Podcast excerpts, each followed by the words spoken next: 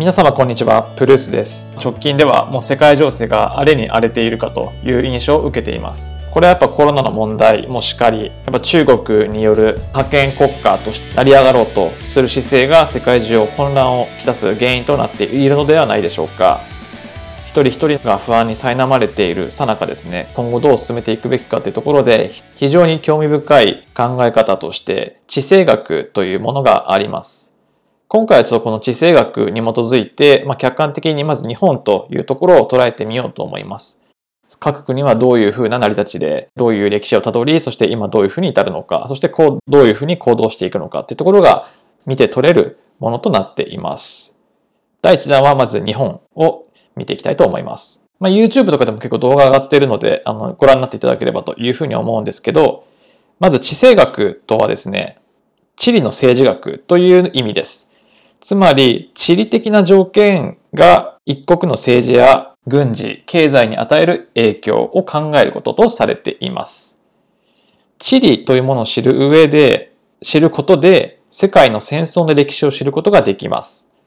人々や国は生まれながらにして自分の運命を決めることはできない。その国というのは地球上のどんな位置にあり、どんな気候条件、他国との境界線がどういうふうにあるのかなど、そこを探る上で地政学というのが非常に面白い、まあ、前提条件というか重要な情報となっています。また、地理条件というのは、まあ、国民一人一人の国民性やお国柄などにも大きく影響していると言っても過言ではないでしょう。常に危険と隣り合わせの地理条件であれば、戦争という手段を用いて他国と常に競争して争いが行われてしまう。しかしそれでもなぜ戦争が起こってしまうのかっていうところもですね、深く探っていかなければいけませんが、それもやっぱ地政学が大きく影響してくるところもあります。まず日本が経済大国として、今、豊かな暮らしを一人一人が享受している社会にあるんですけども、なぜここまで日本が発展できたのか。日本って唯一の、ま、アジアの国として、他にま欧米国々である中で、なぜかこう日本が戦後高度経済成長を遂げて今の文化や仕組み社会システムを築くことができている。これって非常に不思議な状況かなと。他のアジア、東南アジアとか、もちろん隣国の韓国、北朝鮮とかも見てみますと、なかなか一人当たりの生活水準とかっていうのも考えて結構まだまだ日本には至らないような部分も大きいのかなと思います。一応理由から説明すると、海洋資源、海に囲まれている島国であり、まあ自然の障壁があると。この地理的条件がかなり強いとされています。日本は太平洋と日本海、まあ、それぞれ昔から海上貿易というのがまあ日本人の原型であり、日本の内需だけでなく外需からのお金を調達したりとか貿易してどんどん発展していくという条件になっています。さらに言えば、海上というところで言うと、日米安保条約のような軍事条約をアメリカと結んでいますけれども、海洋を出て海を伝ってあの日本にすぐ来ることができる。また常駐することもできるという安全保障の面からもですね、海に囲まれている日本というのは非常に防衛面でも有利というふうに言われています。また水産資源、あの尖閣含めて水産資源も豊富でありますので、海洋における強みがあるという国ですね。で、これは海に面しているかいないかっていうのはかなり重要になってきていて、これから口述するユーラシア大陸、巨大な大陸の国々のようなところとはまた違う日本の強さっていうのはやはりこの海に囲まれて、まあ、海と共にある海洋国家といっても過言じゃないシーパワーを生かした国家ではないでしょうかと。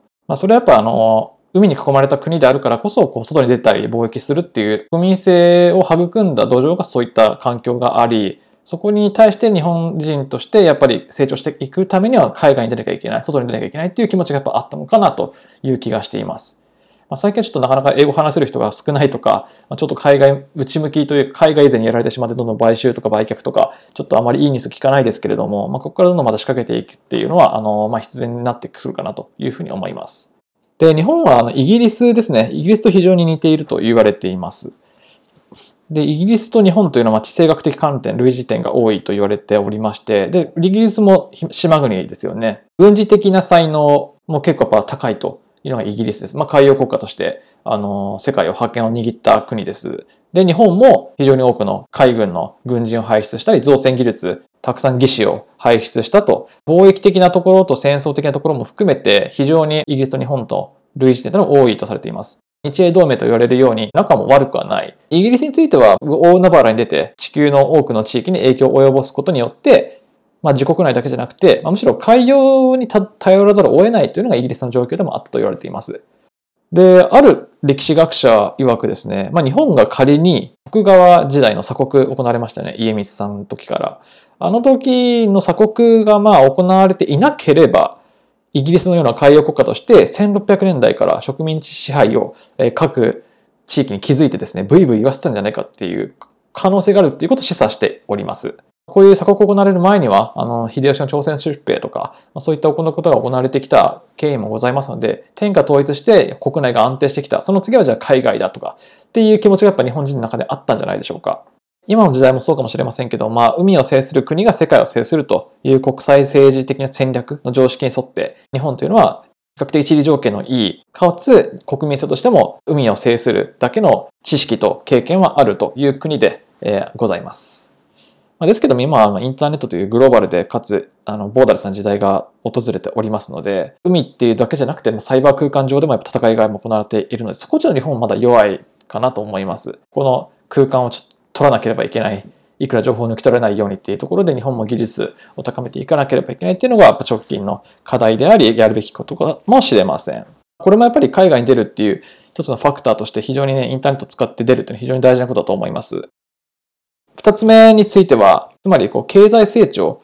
を遂げることができたというそのプロセスを日本も踏むことができたがゆえに今に至る経済成長ができたと。で、そのプロセス何かっていうと、プロセスを踏んだ地域をまず第一地域というアメリカ、イギリス、日本ですね。まあフランス、ドイツとか含めて、そこら辺の第一地域というふうに呼んでいて、第二地域というのはユーラシア大陸とかですね。あとアフリカとか、その辺を第二地域というふうにあのカテゴライズ、呼ぶこととしておりまして、で、第一地域はほとんどそのプロセスを踏んでいるとされていて、で、何かっていうと、まず、あの、民主化っていうのが行われて、まあ、先制君主ではなくて民主的な議会が設けられたりとかして、人々の個人の意見とかが国民の意識を投影したものを政治に反映してっていうことができる社会が民主的な政治です。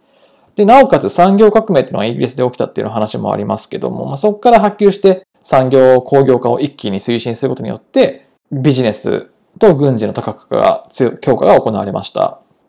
そして世界大戦を得て、高い生活水準と経済成長を手にしたと。つまり民主化、産業革命、工業化、えー、世界大戦。まあこれ敗北、勝利、どっちもありますけども、それも得て、えー、今高度経済成長を遂げたと。で、一方、第二地域と言われる、まあロシアとか中国とか、で中国とかユーラシア大陸の国々で多いっていうのが、まあその独裁政権ですよね。民主を抑圧して、先制君主制という、まあ、政治体制を敷いております。まあ、ですので、こうしたことをして、あの、外部が敵を守るとともに民主を抑圧し、まあ、自分たちが、えー、独裁的にどんどん振る舞って、経済を動かして戦ったりするということが可能になると。こういった自由はなくなってしまうがゆえに資本家っていうのが生まれにくいというふうに言われています。この明治維新ですとか、イギリス、アメリカで起きた工業化を含めてですけども、それをリードしていったのはやっぱ資本家ですね。お金を持った個人の人たちが政治とうまく絡めつつ経済を発展させるために自分たちのお金を使ってビジネスを拡大させると。で、先制君主制における社会では資本家っていうのは生まれにくいというふうになっていて、まあ大体権力集中してしまって、絶対に従わなければいけないのが先制君主制ですね。それがいいふうに働くか、悪いふうに働くかっていうのは、まあまあ、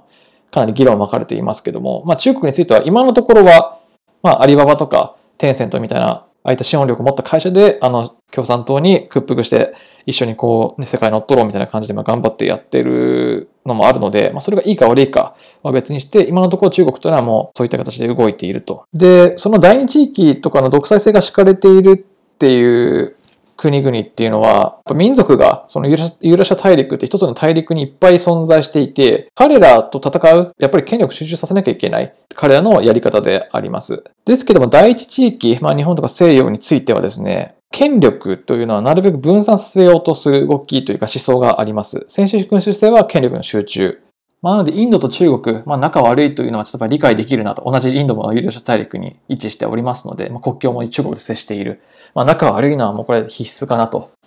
という、まあ、この二つですね。あの、地政学的な話で言うと、イギリス、あの、海洋資源と自然の海海に恵まれたっていう、この国である日本。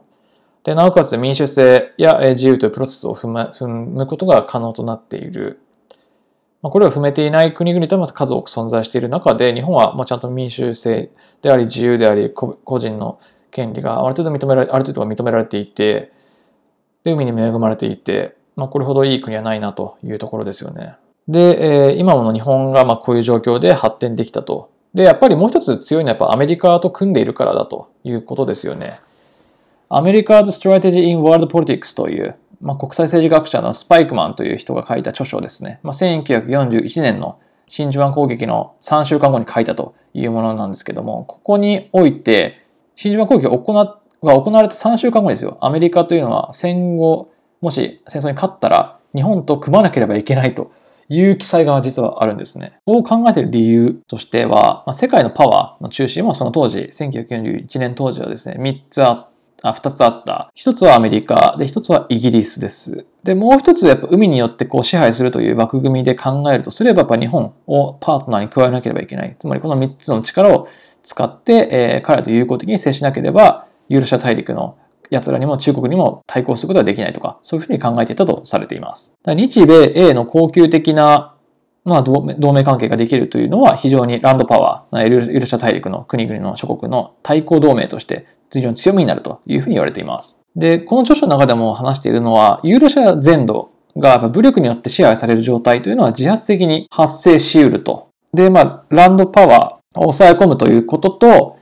なおかつですね、あの、ロシアとか中国っていうのはやっぱ自分たちが包囲されているという意識がある量で、アメリカ、日本、イギリスというこの囲まれた国々に対抗するために自分たちが強くならなきゃダメだと。だからそこをこう、融和的にということではなくて、もう常に武力で戦って、相手を治めなければ、支配しなければ満足できないと。このユーロシア大陸という存在に対して対抗するために、まあ日本がかなり重要な拠点だったというのが分かっていることで、まあその当時からですね、さっきのスパイクマンが書いたような日本と同盟を組まなければいけないっていうのは非常にその通りだと。で、今もそれはやっぱ変わりません。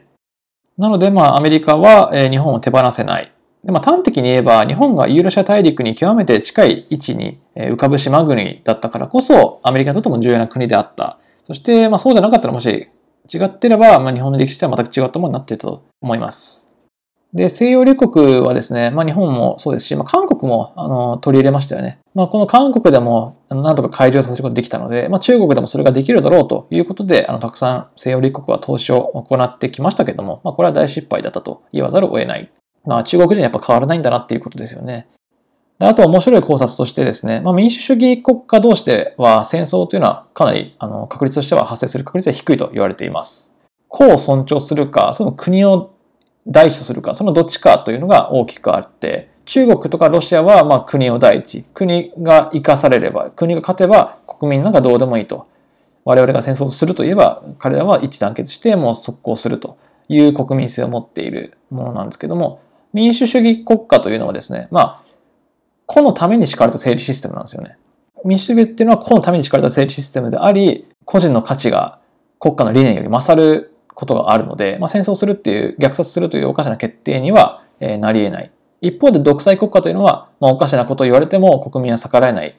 仕組みになっているので、戦争をするとか虐殺されるとかっていうことにも文句一つ言えない状況だと。まあ、これってやっぱあの、一人の動きはやっぱ民主主義遅いかもしれませんけども、まあ、一人の独裁者の意向がですね、まあ、国を変えてしまう。あと世界全土をこう動かしうる、まあ、コロナウイルスがばらまいちゃったりとか、まあ、そういうことされちゃって、非常になんか危険すぎるというか、一人の勝手な考え方とか、世界中を揺り動かしてしまうっていうのは非常にこう怖い部分なんですよね。でそれからそれを象徴しているのがやっぱり今の中国という存在なんですよね。まあ、やっぱりこの一人の意向によって動かされてしまうっていうのは非常にまずいので、まあ、その流れ、多分今後多分この中国でも失中国を食い止めさえすればですね、まあ、多分こういった流れを起こさないようなまた仕組みが作られると思うので、中国分割するとか、まあ、何かしらこう政治システムも独裁的なものにならないために、もうそういった仕組みが必ず整えられるはずなので、これにはまず勝たなきゃいけないと思います。この流れは必ず食い止めなければいけない。はい。というわけで、ちょっと長くなりましたけども、まあ、地政学から見る日本という国がどんな国で、なぜ恵まれてここまでたどり着いたのか、そして他国との関係とか今後なすべきことっていうことを考察してみました。まあ、ですので、この地政学っていうところをまず皆さん、あの、何でもいいので、ちょっと本とか動画とか見て、ぜひちょっと見ていただけると非常に面白いので、そこからどういう戦略を取るべきなのか、日本という国は一体どういう国だったのかっていうのを改めて違う観点から知るすごくいい勉強になると思います。まあ、これによってね、あの中国という国もいずれ分かってくると思います。で、第2回として次はちょっと地政学引き続き、次は中国かアメリカかちょっとわからないですけど、どっちか、まあヨーロッパなのか、また地政学に基づいた大国の分析をちょっと行ってみたいなというふうに思います。以上、プレスでした。